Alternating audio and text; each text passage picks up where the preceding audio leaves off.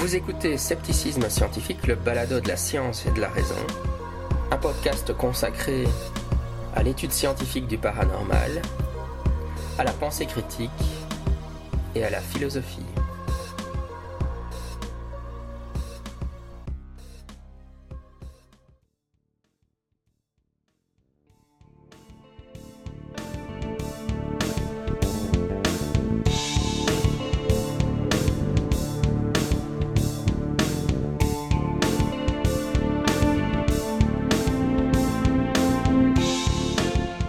Scepticisme scientifique, le balado de la science et de la raison.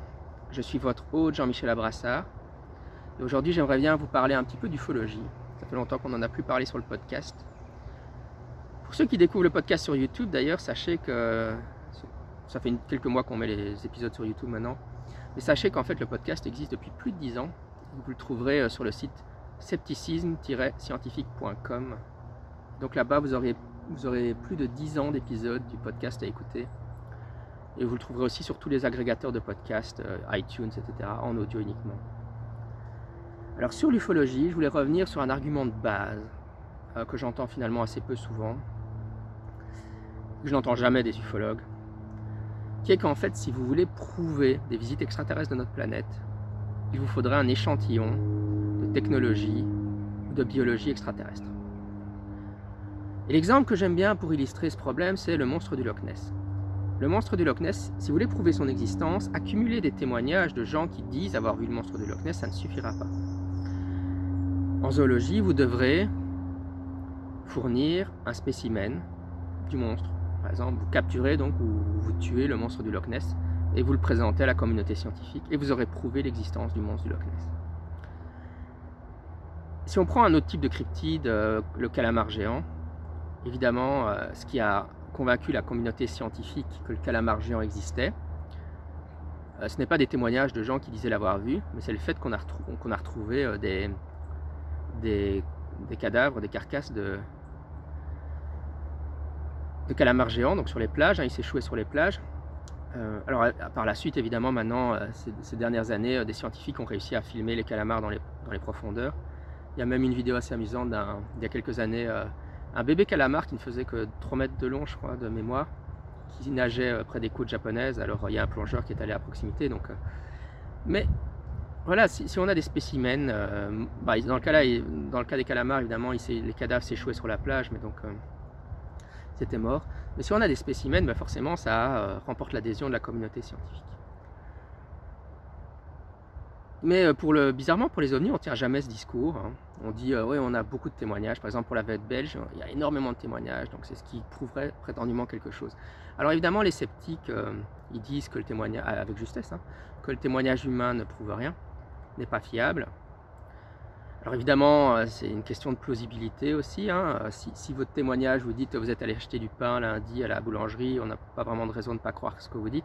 Mais par contre, si vous dites que vous avez vu des extraterrestres, le monstre du Ness, des fantômes, des fées, etc., là, il y a plus de raisons d'être, euh, disons, dubitatif. Et donc, pour moi, c'est vraiment un, argument de base. Hein.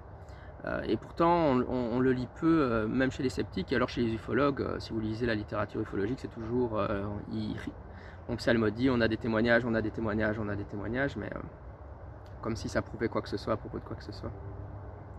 Donc ici même, je parle à propos des témoignages avec euh, des détections radar ou des traces au sol ou même avec plusieurs personnes. Pour moi, tout ça ne, prouvera jamais l'hypothèse extraterrestre. Encore une fois, si vous voulez euh, prouver l'hypothèse extraterrestre, capturer un extraterrestre, ou alors euh, il faut qu'un avion de chasse abatte un vaisseau.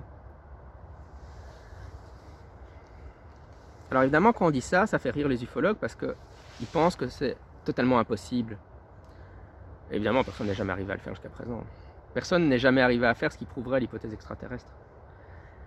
Euh, et alors ils vont parler de l'élusivité des extraterrestres. Hein. Les extraterrestres, ils sont surpuissants, ils sont tellement plus forts que nous. Ils sont indétectables par les radars, sauf quand ils veulent bien être détectés. Ils ne se crachent jamais, euh, sauf quand ils veulent bien s'écraser à Roswell. Euh, ils, sont, ils sont totalement illusifs, hein. ils se dissimulent super bien. ils, ne se montrent pas dans le ciel, sauf quand ils veulent bien se montrer. Euh, c'est l'élusivité des extraterrestres. Alors évidemment, c'est une élusivité qui ressemble très fort à l'élusivité euh, des créatures surnaturelles, hein, euh, par exemple Dieu, dont on parle beaucoup en théologie, ou les anges, ou les démons. Hein. bah, Dieu, il pourrait, faire un miracle et prouver son existence, faire des miracles régulièrement et prouver de manière indubitable son existence, mais il ne le fait pas, il est, caché d'une certaine façon. Alors il y a plein d'arguments de théologie euh, à propos de ça, en disant, ah bah oui, c'est pour permettre aux gens de le découvrir, et puis si, s'il n'était pas caché, on n'aurait pas besoin d'avoir la foi, etc. Mais donc l'élisivité de Dieu ou des créatures surnaturelles, ben, on la retrouve chez les extraterrestres. En fait, c'est pour ça qu'on parle souvent de l'ufologie comme une religion contemporaine en sociologie, hein. puisque finalement les extraterrestres ont les mêmes propriétés que les créatures surnaturelles. On ne peut pas faire ce qui permettrait de prouver leur existence de manière indubitable. Alors euh, aussi, euh, par rapport à cette élusivité, le fait qu'on ne peut pas euh, capturer un extraterrestre, les, ufologues, bon évidemment il y a les théories de la conspiration qui, qui permettent de contre-argumenter ça, en disant en fait le gouvernement a des extraterrestres ou des scouts volants. Bon, évidemment, moi j'y crois pas du tout. Mais l'autre approche, c'est évidemment, au lieu de défendre l'hypothèse extraterrestre, on défend l'hypothèse paranormale.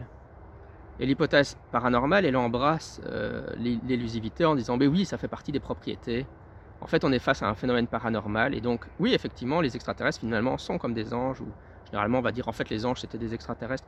Et ils ont ces propriétés, ils viennent d'autres dimensions, ils ont des propriétés étranges et mystérieuses. Moi, je veux bien, mais évidemment, comme je dis toujours, une fois qu'on rentre dans l'hypothèse paranormale pour expliquer le phénomène ovni, on n'est plus dans la science, puisque l'hypothèse paranormale est totalement irréfutable. Euh, puisque justement, on, dit, pourquoi est-ce que c'est paranormal? Parce qu'ils ont toutes les propriétés qui font qu'on ne peut pas prouver leur existence une fois qu'on tient ce discours, forcément, on est. Bon, voilà. On ne peut pas faire de la science quand on, défend. On est plutôt face à une forme de théologie du phénomène ovni, qui peut convaincre certaines personnes, mais qui ne me convainc absolument pas. Voilà, c'était à peu près ce que je voulais vous dire. Hein. Rappelez-vous ça quand vous lisez euh, la littérature ufologique, qu'on vous parle des témoignages d'ovnis, même avec des traces radars, même avec des photos, des films, avec euh, des traces physiques sur le sol et tout ça. En réalité, euh, moi, plus le temps passe, euh, plus je suis devenu sceptique du phénomène ovni, je le dis souvent. Euh, parce que tout ça ne suffira jamais à prouver scientifiquement l'existence des, vaisseaux spatiaux extraterrestres. Pour ça, il faut capturer un vaisseau, ou capturer une soucoupe volante, ou capturer un, extraterrestre, mort ou vif.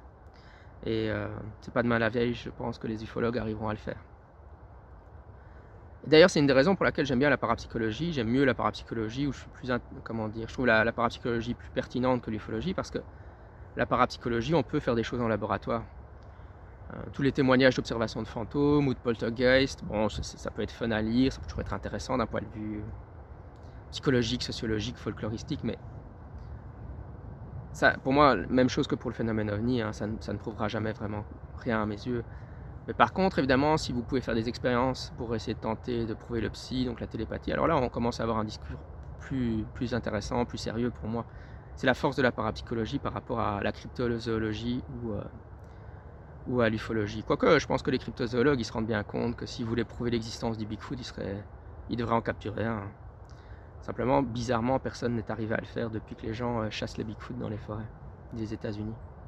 Je veux bien que les forêts des États-Unis sont grandes, mais pas grandes à ce point-là. Euh, voilà ce que je voulais vous dire un peu sur le sujet euh, pour cette brève vidéo. Et tant que j'y suis, bah, je, me permets de, vous annoncer que le prochain tome de Zach Zoé, le tome 4, euh, qui sera en financement participatif en début 2021, sera consacré au phénomène OVNI et au modèle sociopsychologique du phénomène OVNI, donc ce que j'ai un peu expliqué ici.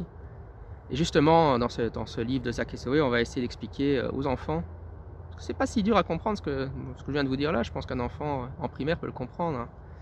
Euh, je l'ai expliqué à mon fils, il n'y a pas de problème. Hein. il, comprend bien le problème. Euh, et on va essayer d'expliquer ça aux enfants.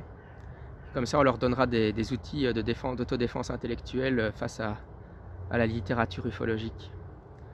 Voilà, c'était Scepticisme scientifique, le balado de la science et de la raison. J'étais votre hôte, Jean-Michel Abrassard, sceptiquement vôtre, Bye bye.